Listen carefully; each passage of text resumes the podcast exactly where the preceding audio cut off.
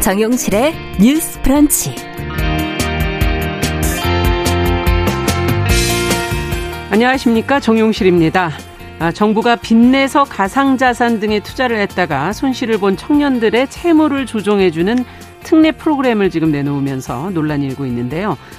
자, 나중에 더 큰 비용을 부담하지 않기 위한 대책이다라고 얘기를 하지만 또 열심히 산 청년들의 박탈감을 부르고 또 전 국민이 이들의 빚을 떠안는 것은 부당하다 하는 비판이 나오고 있는데요.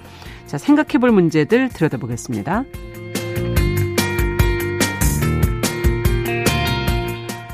네, 코로나19가 다시 확산하고 있는 가운데 정부 방역 대책의 실효성에 의문이 제기되고 있습니다. 새 정부가 내세운 과학 방역이라는 관점에서 현재 방역 당국의 대처는 적절한지 또 거리두기, 병상 확보 등의 문제에서 어떤 점들을 고려해야 될지 오늘 월요 인터뷰에서 전문가 의견을 직접 들어보도록 하겠습니다. 자, 7월 18일 월요일 정용실의 뉴스 브런치 문을 엽니다.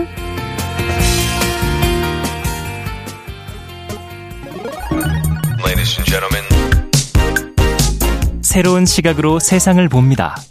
정용실의 뉴스 브런치 뉴스픽. 네, 정용실의 뉴스 브런치 오늘도 유튜브 콩앱 그리고 라디오로 들으시면서 의견 보내주시면 되겠습니다. 감사합니다. 오늘 유튜브로 많은 분들이 들어오셨네요. 자, 오늘도 뉴스픽으로 시작을 하겠습니다. 월요일, 수요일 이 두 분과 함께 합니다. 전혜원 우석대 개공 교수님 안녕하세요. 안녕하세요. 전혜원입니다. 네, 조으론 변호사님 안녕하세요. 네, 안녕하세요. 조으론입니다. 자, 지금 대통령실의 채용 관련 논란이 계속 지금 며칠째 이어지고 있어서 저희도 한번 좀 이 문제를 들여다봐야 될 것 같습니다. 아, 구급 행정요원 채용을 두고 지금 말이 많아지고 있는데 국민의힘 권성동 원내대표가 내가 추천했다면 문제 없다는 취지의 발언을 했습니다. 자, 지금 오늘 장재원 의원까지 거친 표현은 좀 상가해야 되는 것 아니냐. 인사청탁 받은 적 없다. 지금 이런 발언들을 하고 있는데, 어, 지금까지 불거진 논란을 좀 정리를 해 주시죠, 정 교수님. 예, 윤석열 대통령의 지인의 아들 우모 씨가 대통령실 구급 행정요원으로 근무하고 있다는 사실이 알려지면서 두 가지 점에서 논란이 일고 있습니다. 네. 첫 번째는 사적 채용 논란이고요. 네. 두 번째는 이해충돌 의혹 부분입니다. 네. 일단 우모 씨가 윤석열 대통령과 오랜 시간 인연을 쌓은 것으로 전해진 강릉에 있는 통신 설비업체 대표의 아들이다라는 언론 보도가 먼저 나왔었는데요. 네. 일단 이 사적 채용 논란에 대해서 권성동 국민의힘 대표 직무대행이 지난 15일 이렇게 해명을 했습니다. 일단 우 씨를 어렸을 때부터 잘 알고 역량도 충분하고 음. 대선 당시 캠프에서 고생해서 본인이 대통령실에 추천했다. 그리고 높은 자리도 아니고 행정요원 9급으로 들어갔는데 뭘 그거 가지고 그러냐. 라고 말했고요. 그리고 장재원 전 당선인 비서실장에 음. 관해서도 언급을 했는데 장재원 전 당선인 비서실장한테 물어봤더니 대통령실에 안 넣었다고 해서 넣어주라고 압력을 가했다. 이렇게 음. 과정을 설명을 했습니다. 네. 그리고 또 덧붙인 말이 있는데요. 나는 7급에, 그러니까 그 우모 씨를 7급에 대통령실에서 넣어줄 줄 알았는데 이런 것을 느낍니다. 나는 7급에 넣어줄 줄 알았는데 9급에 넣었더라. 우 씨가 최저임금보다 한 10만 원 정도 더 받는다며 음. 내가 미안하더라. 이건 이제 제가 한 말이 아닙니다. 다음에 그 네, 강릉 그대로 촌, 지금 얘기하시는 거죠. 강릉 예. 촌놈이 최저임금 받고 서울에서 어떻게 사냐라고 이제 해명을 했는데 음. 그 다음 날에도 계속 해명이 됐고요. 또 이 우 씨의 아버지가 권성동 대표 직무대행의 지역구인 강릉시 성관위원이라는 점에서 음. 이해충돌도 의혹 논란이 불거졌습니다. 17일 권성동 대표 직무대행이 다시 해명을 했는데요.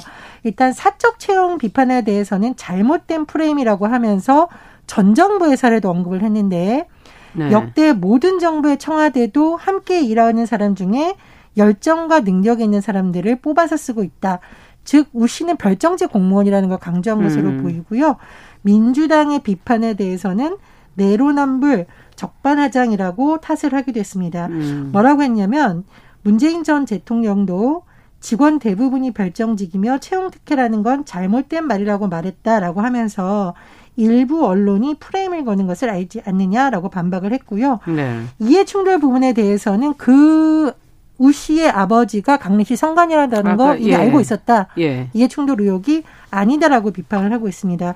하지만 민주당에서는 계속 비판의 공세 수위를 높이고 있고요. 또 사적 채용, 비선 음. 논란에 대한 국정조사가 필요하다라고 주장을 하고 있는 상황입니다. 네. 자, 지금 권성동 원내대표의 발언을 주로 지금 인용을 해서 얘기를 해 주셨는데 이 발언 내용이 굉장히 좀 생각해 볼 거리들을 많이 어, 지금 가지고 있습니다. 그 안엔 또 장재원 전 당선인 비서실장도 지금 이야기에 논의에 들어가 있고 어, 지금 뭐 7급, 9급 뭐 얘기도 나오고요. 자, 어떻게 받아들여야 될까요? 이거는 조론 변호사님. 부적절한 해명이라고 일단 예. 생각됩니다.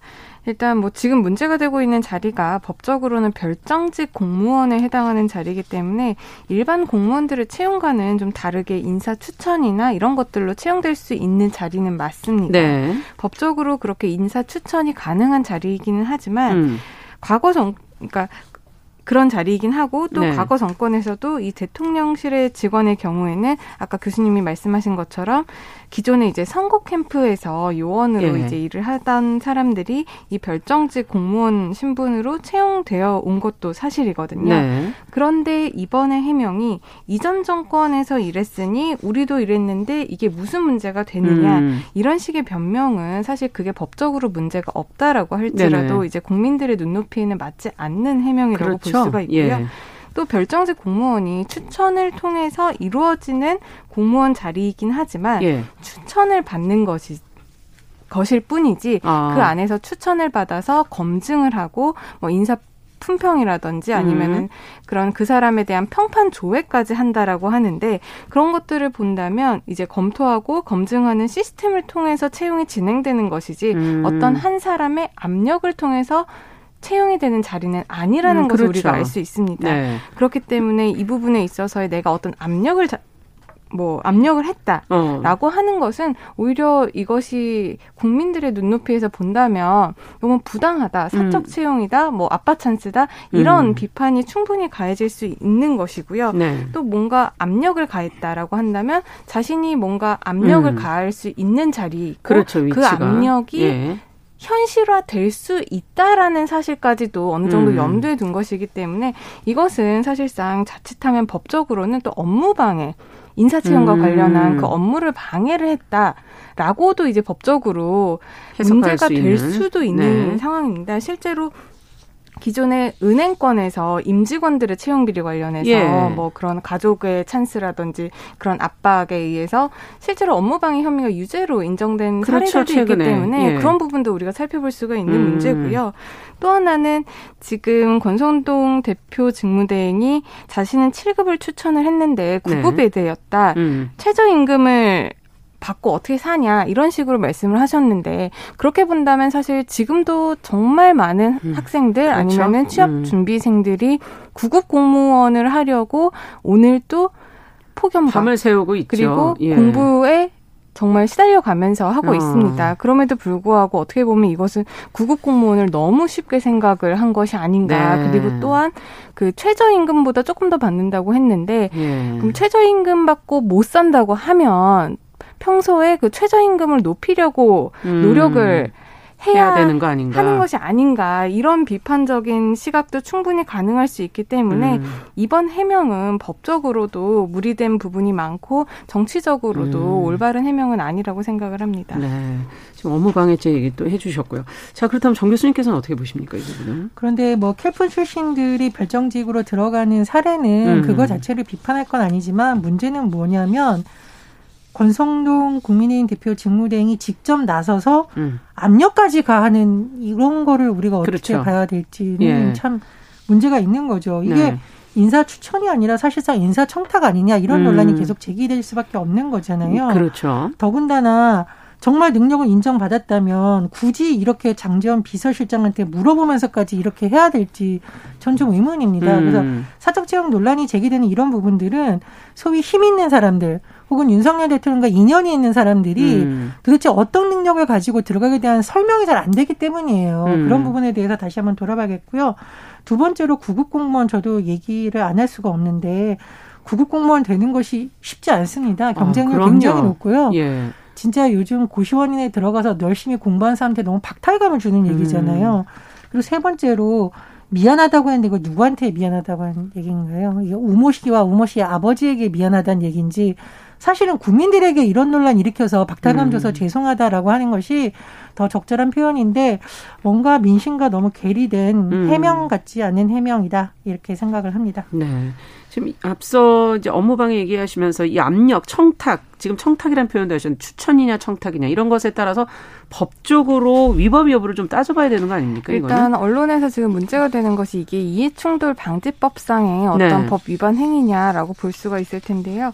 일단 이해충돌 방지법의 내용을 좀 보면은 공직자가 어떤 공무를 수행을 하면서 공익과 사익이 충돌할 때 공익을 먼저 우선시를 해라. 음. 그리고 사익이 뭔가 충돌할 여지가 있으면 그것을 하지 말던가 네. 아니면은 관련 기관에 신고를 해라. 그러니까 웬만하면 피해라라는 그렇죠. 이야기거든요. 음. 그런 행위 유형에 대해서 법에 열 몇 가지가 이제 열거가 조건들이. 되어 네. 있습니다. 네. 이제 그 중에서 지금 이 부분에 문제되는 것은 이제 채용 관련한 네. 업무잖아요. 네. 근데 이제 법에서 이해충돌방지법에서 이제 위반 사항으로 보는 것은 그 공직자의 가족이 음. 공그 공직자가 어떤 채용 업무를 담당을 할 때 그 기관에 채용될 수 없게 하는 것이기 때문에 음. 이게 제 아버지가 선관위원이고 아들은 지금 대통령실에 있는 거잖아요. 그렇죠. 그렇다 보니까 해당 기관이나 뭐 소속 산하 기관이라고 좀 보기 어려운 측면이 음. 있기 때문에 이해충돌 방지법 위반 사항은 좀 엄밀히 검토를 해보면 아니라고 할 수 있을 것 같은데요. 일단 좀 해당되는 네. 법은 이제 김영란법이라고 도리어. 우리가 될 수 있는 법 알잖아요. 그렇죠. 김영란법. 부정청탁 방지법이라고 네. 해서 누구든지 직무를 수행하는 공직자에게 부정 청탁을 해서는 안 된다라는 음. 규정이 있습니다. 네. 그런데 이 부정 청탁할 수 있는 그 내용에는 뭐 모집이라든지 선발, 채용, 음. 승진, 공직자 이런 인사에 대해서 법령을 위반해 개입하거나 영향을 미치는 행위도 포함된다고 보고 있거든요. 음.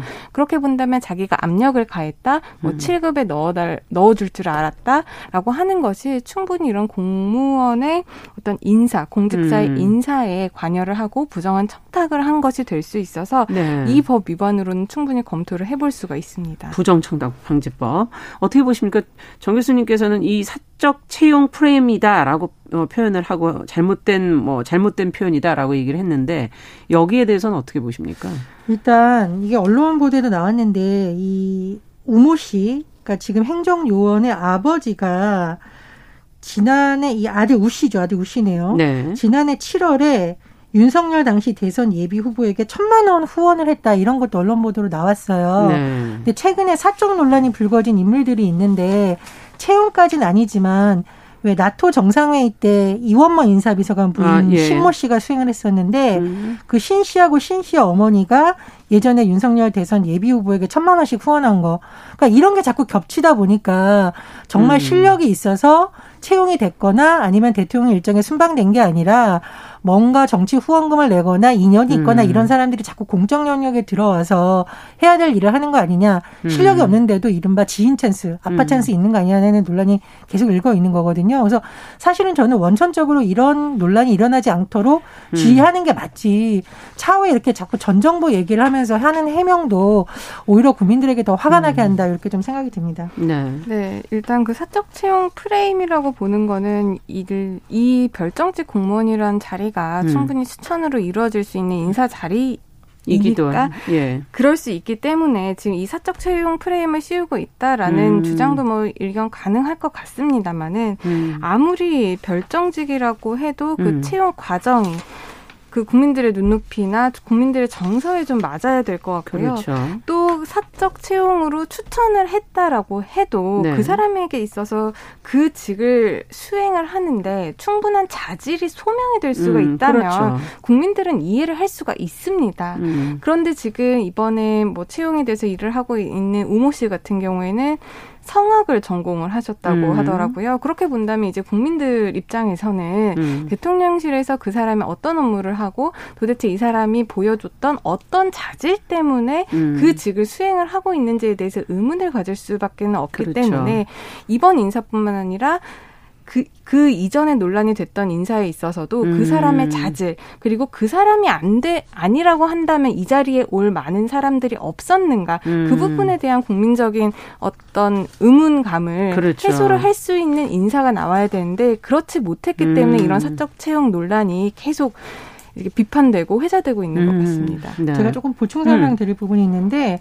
아침에 장재원 의원이 SNS에 이런 의견을 밝혔어요. 이제 권성동 대행한테 부탁을 드린다는 말을 음. 하는데 말씀이 너무 거칠다. 음. 거친 표현 상가해라라고 했었고 집권 여당 대표로서 엄중하고 막중한 책임을 감당하는 자리에 있다는 사실 잊지 그렇죠. 않길 바란다라고 했고 본인에 대한 얘기가 또 나오니까 설명을 한 것도 좀 그렇죠. 전해드리면 권 대표로부터 어떤 압력도 받은 적이 없고 추천을 받았을 뿐이고 이력서, 자기소개서 첨부된 자료, 누구 추천인지 알 수 없도록 인사팀에 넘겼다 등의 음. 해명이 났기 때문에 전해드리고요.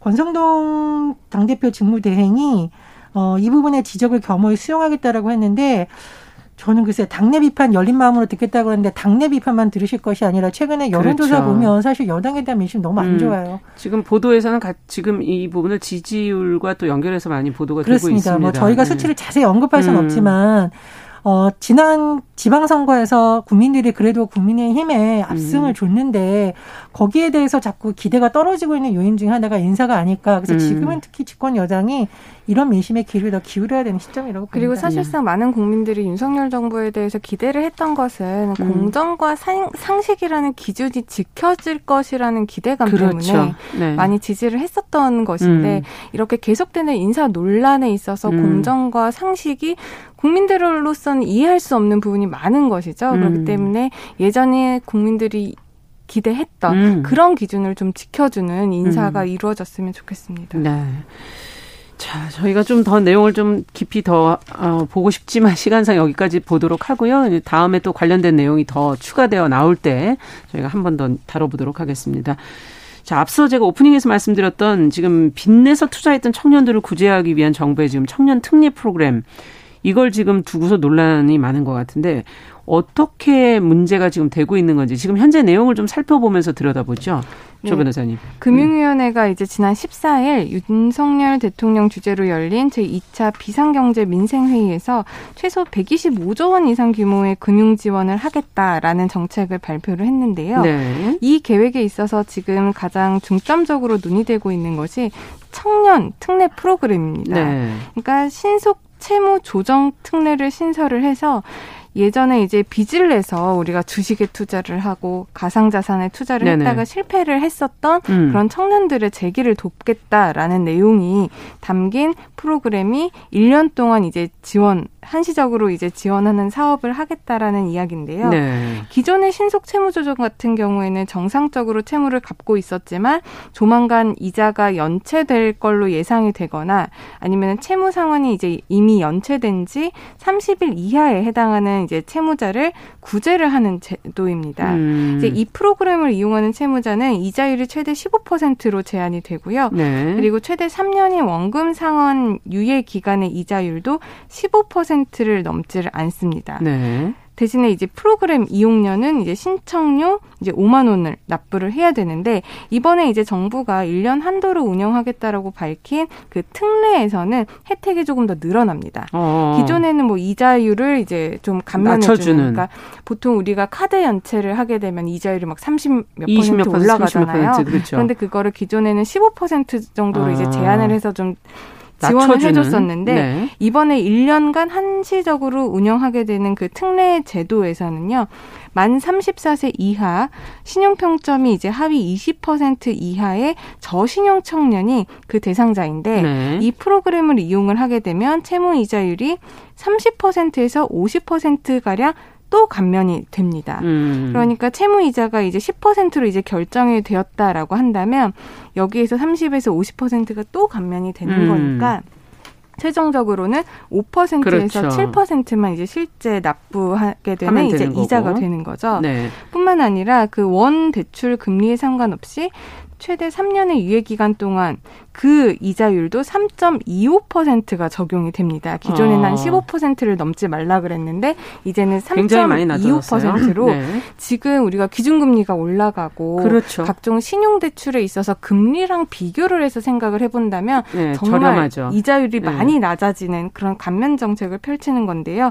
이것에 대해서는 이제 별도의 프로그램 신청비도 받지 않는다고 음, 합니다. 음. 그러니까 청년들에게 이러한 감면 혜택을 주는 것은 좋은데 그렇죠. 청년들이 정당하게 어떤 일을 해서 채무를 졌다기보다는 음. 뭐 영끌을 해서 주택 구입을 한다거나 음. 아니면은 어떻게 빚을 내서 주식이나 가상 자산에 음. 투자를 했다가 손실을 본 경우에도 음. 이런 감면 혜택을 준다고 하니까 일각에서는 열심히 벌어서 상환했던, 그걸 다 네. 상환했던 청년들에 네. 대해서는 상대적인 또 차별 음. 아니냐 국민들이 개인적인 욕심에서 이제 빚을 지게 된 사람들에게까지 국민들의 세금으로 이렇게 지원을 해줘야 되느냐 음. 이런 비판도 나오고 있습니다. 자 어떻게 보십니까? 정 교수님께서는? 네, 전 음. 이거는 진짜 열심히 일하면서 음. 하루하루 은행빚 갖고 있는 많은 사람들에게 굉장히 박탈감과 음. 어, 여러 가지 반발을 일으킬 수 있는 요인이 있다고 생각을 합니다. 왜냐하면 청년들이 예를 들면 학자금 대출 이런 거 저리로 음. 해주는 거 국민들이 비판하지 않아요. 왜냐하면 음. 아직 학생이기 때문에 네. 돈을 벌면서 학비까지 낸다라는 것은 부담이 되는 부분이고 음. 청년들의 미래를 위해서 저리로 학자금 대출하거나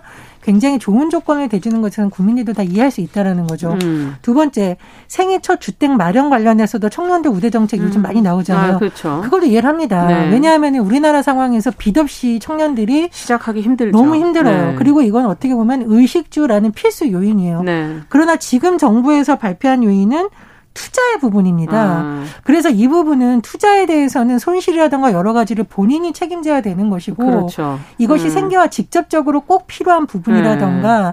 청년들에 대해서 정부가 보장해야 될 영역을 넘어서는 부분이라고 저는 음. 봐요. 그래서 이 부분은 글쎄 정부에선 좋은 취지를 강조하고 있습니다만 음. 취지와는 별개로 어, 변호사님 말씀해 주신 대로 열심히 지금 세무 창안하고 음. 있는 많은 사람들에게 오히려 반발을 일으킬 수 있는 좀 위험성이 있는 제도라고 봅니다. 네. 어떻게 보세요, 조 변호사님께서? 저도 교수님의 입장과 많은 부분이 공감이 되는데요. 예. 일단 정부 당국에서는 청년들이 지금 빚을 너무 많이 지고 음. 있는데 그렇다 보다 본다면 이제 청년들이 넘어진다. 넘어지고 재기를 하지 못하면 그렇죠. 우리나라의 미래가 어렵게 될 것이기 김, 김주현 때문에 김주현 금융위원장이 그렇게 음, 언급을 그렇죠. 했었죠. 그렇기 때문에 예. 선제적으로 청년들을 좀 지원해주고 음. 어느 정도 빚에서 구원 구제를 해줘야 음. 청년들이 살아갈 원동력이 생긴다라는 취지에서 이런 지원 제도를 마련을 했다라고 음. 말을 하고 있습니다. 그런데 그 방향성은 분명 좋습니다. 하지만 음. 그 방향은 맞지만 그 음. 방법에 있어 서는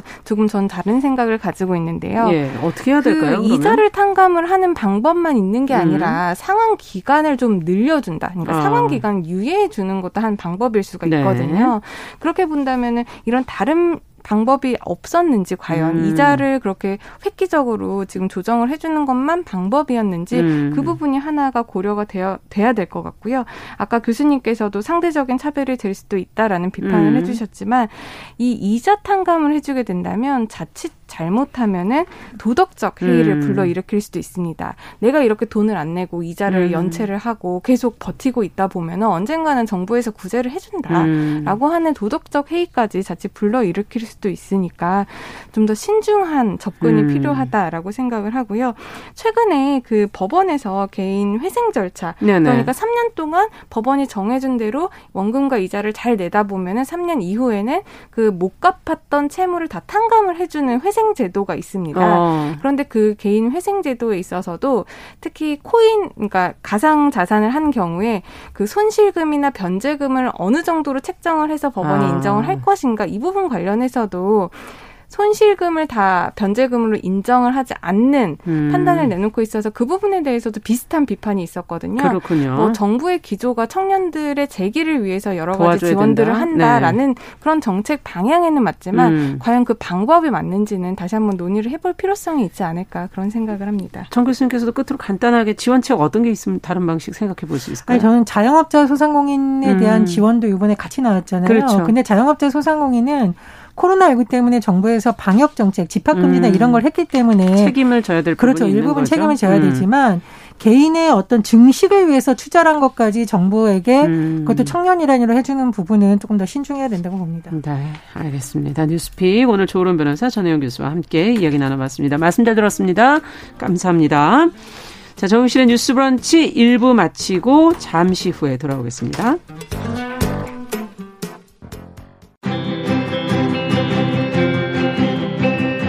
누군가는 아깝다고 생각할 우리 사회의 다양한 비용들과 푼돈들, 음. 삶의 전선에서 음. 최선을 다하고 살아가는 우리의 모습도 제 몫에 맞는 평가와 그에 합당한 시선이 좀 필요한 시점이 아닌가 하는 생각을 해충이다, 이충이다. 이거는 네. 순전히 사람의 그 아. 그 잣대로 이야기를 하는 거예요. 음. 곤충이 우리 사람보다 몇 억 년 먼저 지구에 나왔거든요. 호모 사피엔스의 선배다 이렇게 얘기를 해요. 남성의 입장에서 여성의 입장을 이해하는 사람인 거죠. 그래서 사실 이 역지사지의 태도가 한국 사회로 지금 필요한 것이 아닌가 그런 생각이 들고요. 세상을 보는 따뜻한 시선. 정용실의 뉴스 브런치.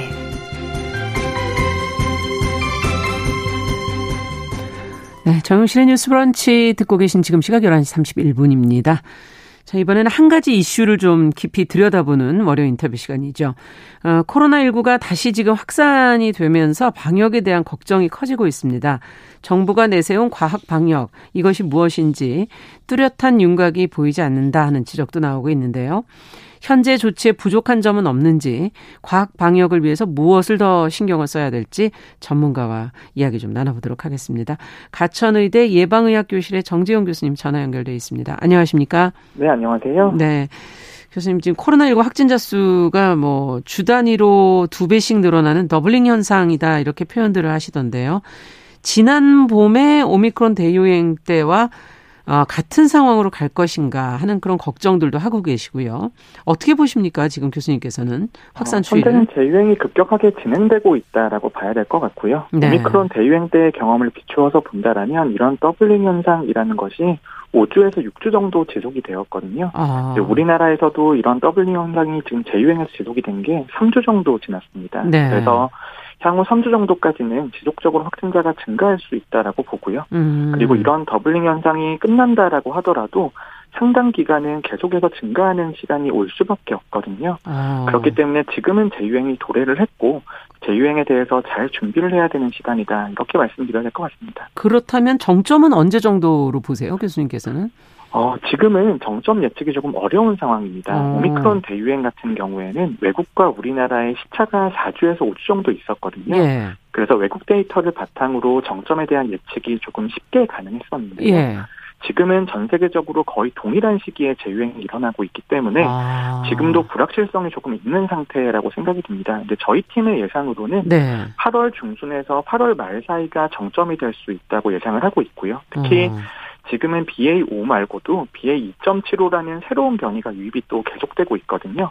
음. 그런 새로운 변이가 유입이 된다라면 정점이 조금 더 높아지고 길어질 수 있다라는 생각이 듭니다. 네, 두 개의 변이가 들어와서 또 퍼지는데 시간 차가 생기니까 길어진다는 그런 얘기신 것 같은데요. 네. 네, 그렇습니다. 네. 아, 코로나19 재확산이 사실상 이제 시작이 됐다라고 표현을 해 주시니까 어, 정부도 지금 재택 치료비 격리 지원 대상을 지금 축소해 놓은 상황이지 않습니까? 또 확산 시점과 맞물리면서 숨은 확진자 또 이러다 보면 치료를 미루는 사람들이 이런 정책에 의해서 더 늘어나지 않겠는가 하는 우려들도 하시는데 이건 어떻게 보십니까? 어, 그런 우려도 어느 정도는 타당하다고 생각을 합니다. 방역 정책이라고 하는 것은 항상 방역 정책의 효과도 있지만 방역 네. 정책의 비용도 있거든요. 음. 그래서 유행이 안정된 상태에서는 방역의 비용이 더 크게 느껴지는 것이고요. 그렇죠. 유행이 진행될 때는 방역의 효과가 더 크게 느껴지는 것인데 음. 이런 유행의 상태에 따라서 어느 정도는 지침이 탄력성이 있어야 된다라고 생각을 하고요. 음. 그런 면에서 격리 되신 분들에 대해서 지원이 이루어진다라면 아무래도 방역에 있어서는 큰 도움이 될 수 있다고 봅니다. 아, 그렇군요. 지금 이제 정부에서 과학 방역이라는 표현을 이제 내세우고 있는데 어, 과, 과연 과학 방역이라는 게 무엇일까? 아직 이제 국민들 입장에선 어, 와닿지 않으셔서요. 전문가 보시기에는 어떤 게 과학 어, 방역이라고 어, 전문가들이 보십니까? 설명드리기도 참 난처한 부분이 있습니다. 근데 저는 과학 방역이라고 하는 것이 네. 지난 코로나19 대응의 경험을 잘 반영하는 것이라고 생각을 하거든요. 네. 아무래도 지난 2년 사이에 있어서는 팬데믹은 불확실성이 많기 때문에 과학적인 근거가 완전하지 않았지만 전문가들의 판단이나 예상만으로 정책을 집행해야 됐던 부분들이 있었고 대표적으로 사회적 거리두기 같은 것들이 분명히 델타 변이 때까지는 사회적 거리두기를 통해서 피해를 잘 미뤄왔습니다만 네네. 오미크론 대유행의 경험을 보면 사회적 거리두기를 완화하여도 어느 정도 유행에 감당 가능한 정도의 피해 범위로 들어왔었거든요. 음. 그래서 방역 정책을 결정할 때 아까 말씀드렸듯이 어떤 방역 정책의 효과와 비용을 동시에 고려하면서 사회 전체적인 영향까지도 반영을 할 수 있는 정책을 세우는 게 저는 과학적 방역이라고 생각을 하고요. 음. 물론 모든 정책에 있어서 완전한 과학적 근거를 제시하기는 매우 어렵습니다만 네.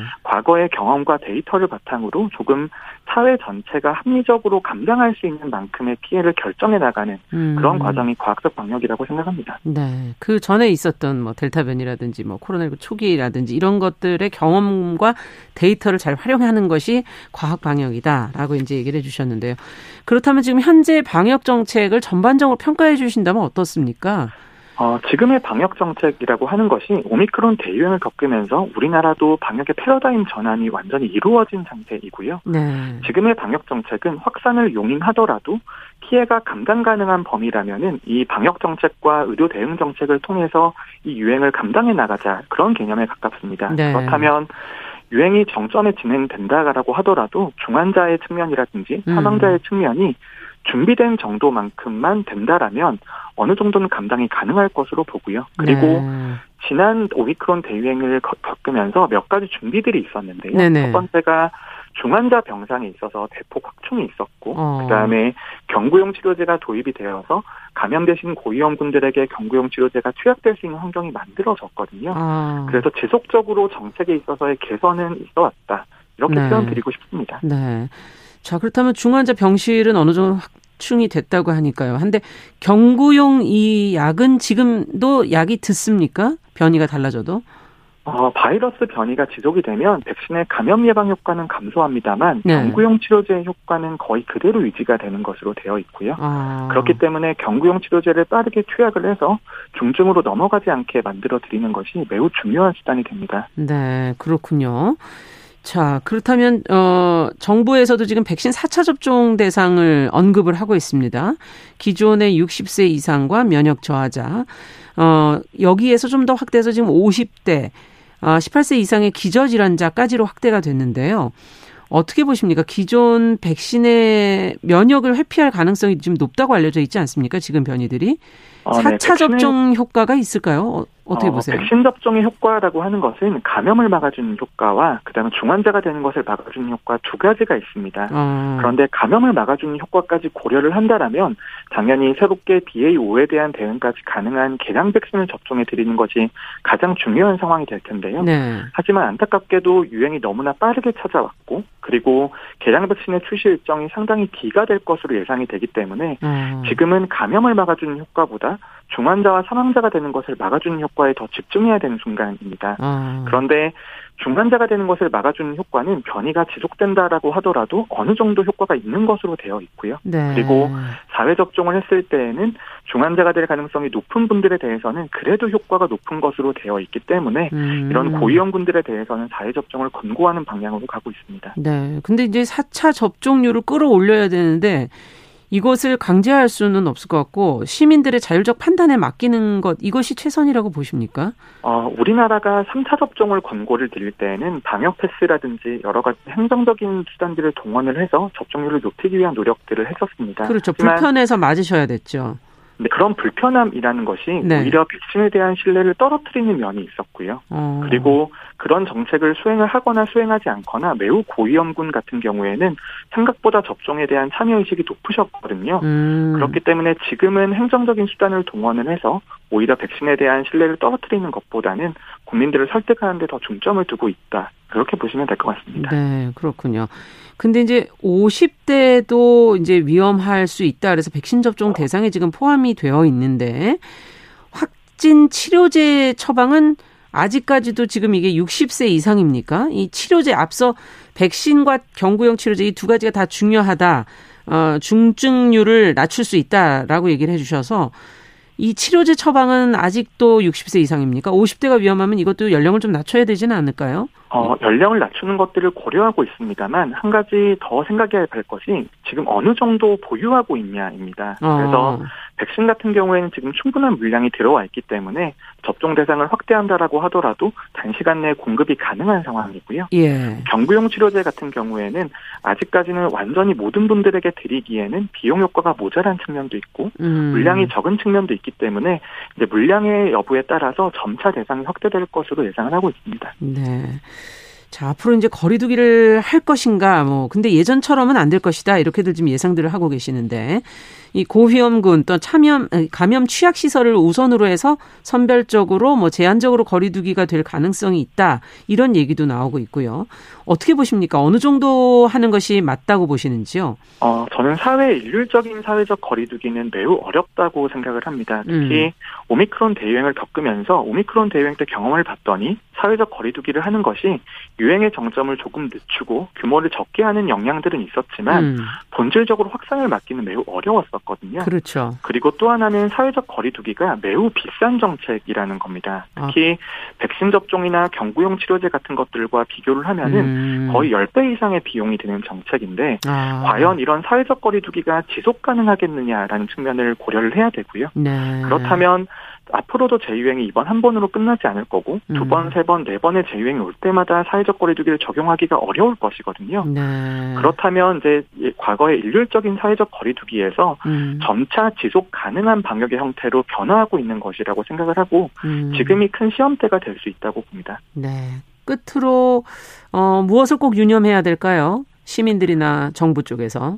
어, 저는 시민들 경우에는 이때까지 너무나 방역 정책에 잘 참여해 주셨기 때문에 네. 더 부탁드릴 것은 없다고 음. 생각을 하고요. 특히 고위험군들은 접종을 잘 해 주시고 그 다음에 증상이 있으시면 빠르게 진단을 받으시는 그런 체계를 만드는 것이 음. 정부와 전문가의 역할이라고 생각을 합니다. 네. 알겠습니다. 어려운 인터뷰. 오늘은 정부의 과학방역 제대로 되고 있는지 또 우리가 무엇을 신경을 써야 될지 가천의대 예방의학교실 정재훈 교수님과 이야기 나눠봤습니다. 감사합니다. 네, 감사합니다.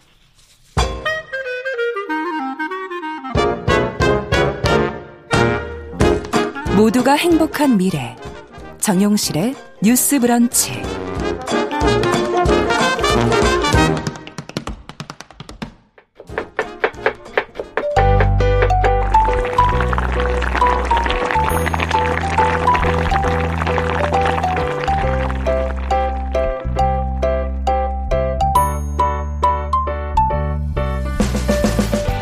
네, 음식과 식문화에 관한 이야기 재밌게 전해드리는 시간 건강한 식탁. 오늘도 홍신의 요리 연구가 자리해 주셨습니다. 어서 오십시오. 네, 안녕하세요. 네, 제가 떠나려고 그랬더니 벌써 어, 유튜브에 떠나자고 경상도로.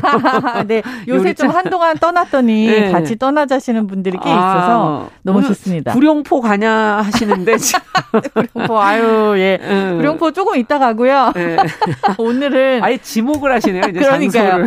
기다려 주셔서 너무 감사합니다. 네. 구룡포 아 구룡포를 사실 네. 생각을 했었는데 네. 지금 오늘 네. 이두 지역이 너무나 막강해요. 오늘은 경상북도로 가는 날이잖아요. 네. 그런데 어. 딱 생각나는 지역이 있지 않아요? 경상북도. 능금아가씨를 유명한 어, 대구랑 대구. 네. 그리고 그 옆에 경주가 있어요. 그래요, 맞아요. 아. 네, 이 두 지역만 해도 솔직히 그러니까 특히 그러니까 대구 같은 경우는 음. 먹으러 떠난다 하는 거 많이 알려져 있지 않지만 그러니까 뭐가 있을까? 근데 대구가 진짜 맛있는 게 많고요. 경주는 좀 있을 것 같아요. 경주가 요즘에 떠오르고 있는 음. 맛있는 도시 중에 하나예요. 옛날에는 무슨 그 음. 신라 고도 그렇죠. 뭐 뭐 유적지 네. 이런 것만 보는 수학 여행지였다면 무슨 빵을 먹었죠 경주. 아, 네, 황남빵 그렇죠. 네. 그랬으나 지금은 네. 정말 다양한 옛날 어. 음식부터부터 요즘 게 알려져 있어서 이런 얘기를 오늘 빠르게 좀 해보겠습니다. 네. 근데 경상북도 하면 왜 이렇게 맛있는 음식이 안 떠오르나 아. 그런 생각이 드는데 이건 저만의 편견일까요? 알려져 있지가 않아서 그런 것 같아요. 그러니까 아. 상대적인 거예요. 상대적인 전라도에 비해서 음. 그러니까 전라도는 그냥 맛있는 음식이라고 하면은 떠오를 만큼 그렇죠. 뭔가 알려져 있는 게 되게 많은데 네. 경상도는 특히 뭔가 딱 떠오르는 게 하나 둘 없을 없어요. 정도로 어. 그래서 그렇지만 이제 약간 판도가 바뀌고 있어요. 아. 그리고 사람들이 그러니까 부산이 우리나라 제2의 도시인데 이거를 음. 경상도라고 이해를 잘 못하고 그냥, 그냥 부산으로 많이 그냥 부산으로 그냥 네. 알아듣잖아요. 근데 사실 부산에 먹을 게 음. 너무 많은 거를 따지고 보면은 경상도도 진짜 아. 많은 음식 문화를 가지가 그럼 가지고 대구 있습니다. 하면 뭐 뭐가 대표적인가요? 대구 하면 뭐가 떠오르세요? 저는 그 곱창인가 막 막창이가 골목 있는 그렇죠. 거 거기 네. 한번 가본 막창 골목 네, 그리고 골목. 많이 떠올리시는 게 육개장, 육개장. 그리고 또 매운 아. 찜갈비 찜갈비 그것도 그쪽인가요? 그렇죠. 네 아. 대구 그러면 진짜 이런 거 많이 떠올리시는데 그래서 막창이 제일 많이 하실 것 같은데 저도 아는 정도. 저는 실제로 음. 제가 그 촬영 때문에 옛날에 수요미식회 할때 네, 여기를 가, 예, 갔다가 그 근처에서 뭘 많이 먹었어요. 여기 그러고 나서 이렇게 해가지고 주로 이렇게 구워 먹는. 그죠. 그러고 네. 나서 마지막에 이제 막창을 먹어야 돼서 네. 막창집을 갔는데 아난 도저히 정말 쌀 한 톨도 못 들어갈 컨디션이었거든요. 근데 막창을 제가 다섯 판을 먹더라고요. 그, 그걸 아니, 보고 전혜경 씨가 너무 놀라가지고 아니 누나 방금 물도 못 마신다고 하지 않았어 그랬는데 이게 이렇게 방송에 탈 만큼 네. 너무 재밌는 게 막창은 약간 뭔가 물질로 인식이 안 될 만큼 맛있어요. 고소하죠. 고소해요. 네, 정말 이게 고소하죠. 저도 참 좋아해요. 막창이 네. 사실 소의 그러니까 마지막 위에요. 아.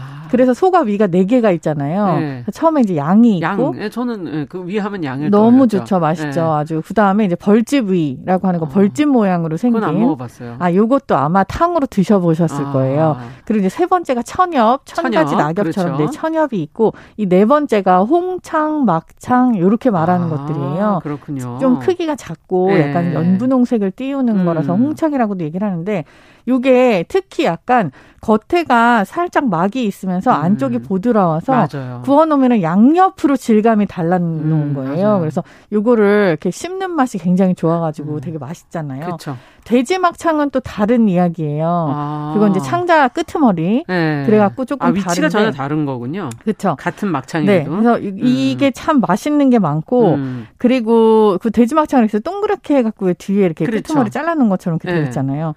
자, 막창 골목이 여러 군데가 있어요, 사실은. 근데 이제 있던데? 네, 뭐 여러 군데 이렇게 네. 나눠져 있기는 한데 어 유명한 곳 중에 하나가 안지랑 시장 막창거리. 아. 여기 옆에가 이제 그 동인동이라고 하는 데인데 거긴 또 찜갈비가 네. 유명하고 네. 사실 여기 이렇게 먹는 데들이 다들 이렇게 조금씩 붙어 있어요. 그렇더라고요. 좀 걸어서 가면은 한 뭐 15분, 20분 음. 거리 쪽으로 네. 해가지고 이쪽에 가시면 여러 가지 선택지가 많고 그리고 맛있는 맛, 막창집, 그러니까 막창이 너무 골목에 다 집이 어디를 가야 될까 너무 헷갈리잖아요. 그렇죠. 뭐 방송에 나온 집, 그리고 여긴 방송에 안 나온 찐맛 써붙여놓으셨어. 예. 근데 아주 솔직하게 말씀드리면 거의 비슷합니다.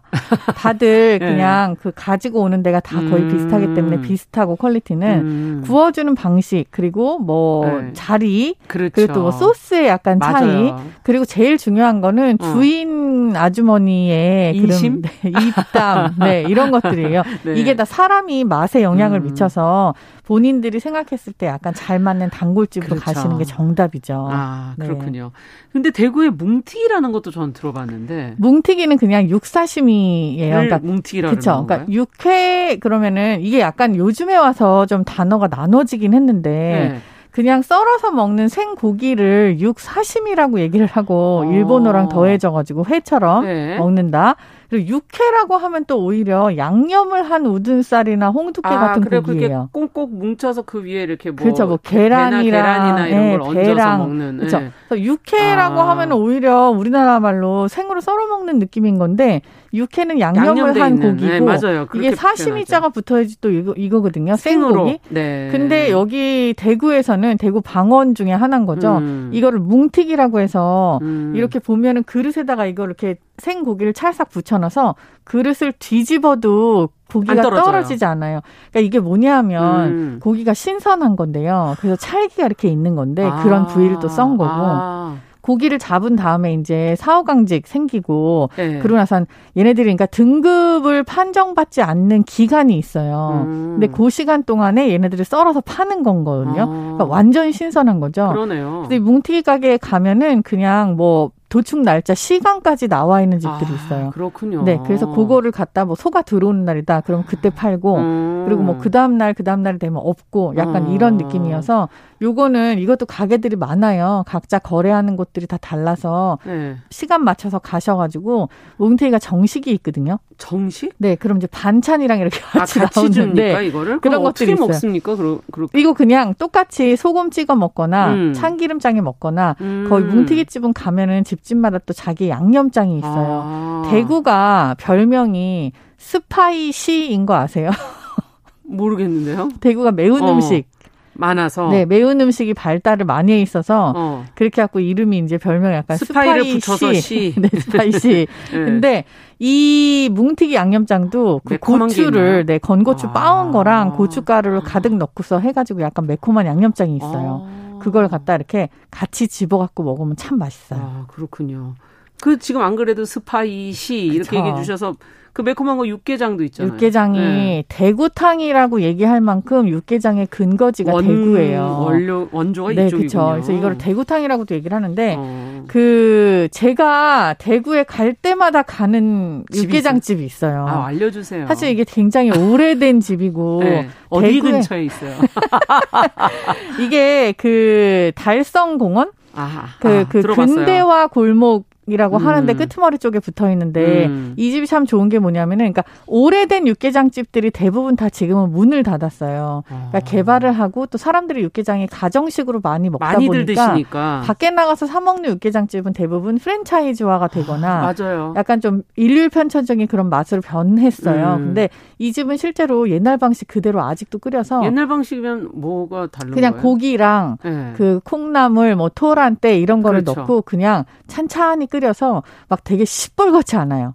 그냥 자연스러운 아, 빨간 맛. 네. 아. 그렇게 나오는 살짝 매콤하지만 고기 맛이 진하면서 되게 시원하고 아. 무가 많이 들어 있고 아. 약간 요런 식의 그 빨간색 고추기름 막 이런 게 엄청 그쵸? 들어가서 펄겋잖아요. 네, 그렇지 않은 아. 옛날 노포예요. 근데 음. 이 집이 매력적인 게 반찬이 한 세네 가지가 같이 나오고 음. 그렇게 하고 밥을 이렇게 말아서 먹으면 딱 적당한 간이거든요. 음. 아주 시원해요. 그리고 가정집 스타일이에요. 음. 골목을 찾아 들어가기가 되게 쉽지가 않은데 음. 그 골목을 들어가면 남의 집 집에 할머니 집에 가가지고 밥 먹는 네, 밥 먹는 느낌이 나요. 아. 그리고 이 골목이 되게 재밌는 게 이 골목 끝을 빠져 나오면 말도 안 되는 어떤 할머님이 한복을 입고 쌍화차를 파는 다방이 있어요. 어. 그래서 디저트까지 한 큐에 해결이 되는 그런 아, 집입니다. 할머니들을 뵈러 가는 기분이군요. 그렇죠. 네. 네. 근데 이제 우리나라의 옛 정치에 어떻게 보면 그러네요. 그래서 옛날에는 어떻게 음. 보면 선비들이 약간 이렇게 살지 않았나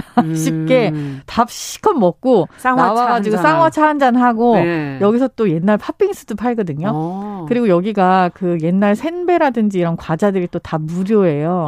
아. 그렇게 하고 앉아가지고 그런 거 오드득 오드득 씹으면서 정말 예전 생각나시겠는데요. 그러니까 근데 저는 이제 쌍화차는 저희 주로 옛날에는 다방에서 팔았던 여기가 거. 이름이 다방입니다. 다방입니까? 네. 그래서 아. 이렇게 해서 다 대구탕 그리고 먹고 디저트까지 네. 해결을 아, 하실 수 있는 이런 옛날 골목이 있어요. 네. 대구에 또 아까 매운갈비 동인동 쪽에 가면 네. 있죠. 아예 이제 이런 식당 이름도 이 동을 이름을 붙여가지고 네. 프랜차이즈 한, 한 대도 있고, 음. 이 매운갈비는 솔직히 저는 그 맵찔이라고 요새 얘기를 하는데 음. 매운 걸 잘 못 먹어요. 아, 그래서 못 드세요? 아, 네, 아예 못 먹어요. 어. 그래서 이 갈비때 하나 가지고 밥을 두 공기를 먹는 사람인데 이게 근데 은근히 생각나요. 어, 왜냐면 그렇죠. 매운 맛은 약간 그 자극적인 중독이 게 됩니다. 그렇죠. 그 약간 네. 뇌리에 남아 있어가지고 가끔 뭔가 불만이 생길 때 먹고 싶어져요. 아, 근데 이게 특이하게도 여기 전 구운 거가 있거든요. 어. 깻잎전 이런 거. 그 같이 주나요? 네, 이제 그거를 같이 먹게끔 음. 메뉴에 있는데 그거 매운맛이 덜하겠네요. 그러니까요. 그걸 같이 이렇게 싸가지고 또 콩나물국이랑 아. 이렇게 먹으면은 아주 기가 막힙니다. 네. 저는 잘 못 먹는데도 가끔 생각이 어, 나는 맛이 매운 거 좋아하시는 분은 워낙 많아서. 그러면 대구에 이렇게 매운 음식 발달한 건 이유가 있겠죠. 그러니까 이게 대구가 그러니까 매운 음식뿐만이 아니라 음. 외식 산업의 성지예요. 우리가 알고 있는 치킨도 대구에서 시작한 게 진짜 많고요. 그래요? 네, 뿐만이 아니라 지금 현재 서울에서 유행하고 있는 뭐 어떤 뭐 감자전 팬케이크 네. 뭐 이런 뭐 크레페 뭐 이런 것들의 프랜차이즈 원산이 다 대구인 경우들이 되게 많아요. 왜요? 외식 천재들이 많이 있는 이유는 분명히 있을 텐데 아무리 따지고 봐도 도대체 이 근처에 뭐가 있어서 그러냐 잘 모르겠으나 어. 우리가 다른 나라의 예를 살펴봤을 때 네. 사천 음식도 마찬가지고 좀 전 세계적으로 뻗어나간 많이 알려진 네. 지역들 이런 사천, 지역들이 네, 뭐 분지예요. 아, 분지예요? 네. 대구도 분지잖아요. 어, 그러네요. 근데 이 분지의 특징이 그 안에 이렇게 갇혀 있는 데다가 네. 그리고 또 약간 습하고 더운 덥죠. 지역들이 있잖아요. 더운 걸로 유명하잖아요. 그러면 향신료 사용이 발달을 해요. 아. 그래서 약간 매운 음식도 이런 맥락에서 시작이 된 게 아닌가 아. 싶은 생각도 있어요. 대구 별명이 데프리카라고도 하잖아요. 네, 너무 그, 더워서 한여름에 네. 가장 더 온도가 높잖아요. 엄청 네. 높죠. 그래서 어. 좀 요런 맥락으로 뭔가 매운 음식이 향신료를 많이 사용하고 게 아닌가. 양념이 강하고 맞아요. 네. 그러니까 외식 산업엔 적응이 되, 적용하기가 그쵸, 굉장히 네. 좋은 음식이다. 약간 뭔가 자극적이고 그리고 그렇죠. 다른 사람들이 굉장히 쉽게 받아들일 수 있는 양념을 개발하기 네. 용이했던 거죠. 네. 요런 느낌으로 대구가 아주 먹으러 가기에는 최고입니다. 아. 그렇군요. 치맥 페스티벌도 이제 곧 시작을 하잖아요. 대구에서? 네. 아, 여름이면 하는 겁니까? 네 네네. 네, 치, 네. 어, 치킨의 아까 원조가 이쪽 외식 산업이 네. 여기다. 치킨 프랜차이즈. 음, 프랜차이즈. 네. 아. 자, 지금 근데 55분이라. 아, 경주 얘기를 어, 또 못합니까? 저희가 1, 1분에서 2분 정도, 1분 반에서 2분 정도. 경주를 후딱 말씀을 드릴게요. 그러면 빨리 해주세요. 네. 경주는, 그러니까 옛날이랑 다르게 지금 이렇게 고루하지 않은 음식들이 되게 주류를 이루고 있고. 황리단길. 네, 황리단길을 중심 으로. 네. 그러면서도 옛 음식들이 굉장히 많이 남아 있어요. 어. 제가 꼭 말씀드리고 싶은 거 두 가지가 있는데, 음. 원조 콩국. 그러니까 콩국이 여기 굉장히 많이 발달을 해 있어요. 네. 근데 그 콩국이 검은 콩, 검은 깨, 꿀, 참기름 아니면 아. 들깨에 달걀을 넣어 갖고 먹는 거 이런 식으로 콩국이 되게 다양한 다양하네요. 요리처럼 만들어주는 집이 있고요. 또 콩국? 파루정 해장국 거리가 있어요. 뭐요? 팔우정 해장국, 네, 해장국 거리. 거리. 이 예. 해장국 거리는 그 해장국을 처음에 만들었던 그 할머니의 가게 이름을 아. 따서 아예 그렇게 거리가 생긴 그렇군요. 건데요. 여기가 그래서 파루정 사거리라고 얘기를 하거든요. 아. 근데 이 할머니를 제가 이번에 만났는데 네. 평생 이 묵을 써서 묵으로 해장국을 만드신 분이에요. 아. 지금 이제 눈이나 귀가 잘 안 보이고 안 들리셔서 조금 네 조금 네. 나이가 많으시지만 이 집의 해장국을 먹고 나면 아 우리나라 사람들이 국밥 문화가 이렇게 이렇게까지 음. 발달을 하고 왜냐하면 여기 모자반하고 콩나물하고 음. 이런 게 음. 들어 있어서 상당히 시원하고 맛있어요. 이 집은 꼭 한번 방문해 보시기를 추천해 드립니다. 네 건강한 식탁 음식 기행 어, 경상북도 대구와 경주 어, 가봤습니다. 아이고 치맥 페스티벌이 벌써 끝났다고. 아이 저희 PD가 확인. 확인해서 네, 알려주셨어요. 놓쳤네요. 네, 오늘 홍신의 요리연구가와 함께했습니다. 말씀 잘 들었습니다. 감사합니다. 다음 주 기대하겠습니다. 정용실의 뉴스브런치 월요일 순서 여기서 인사드립니다. 전 내일 다시 뵙겠습니다. 안녕히 계십시오.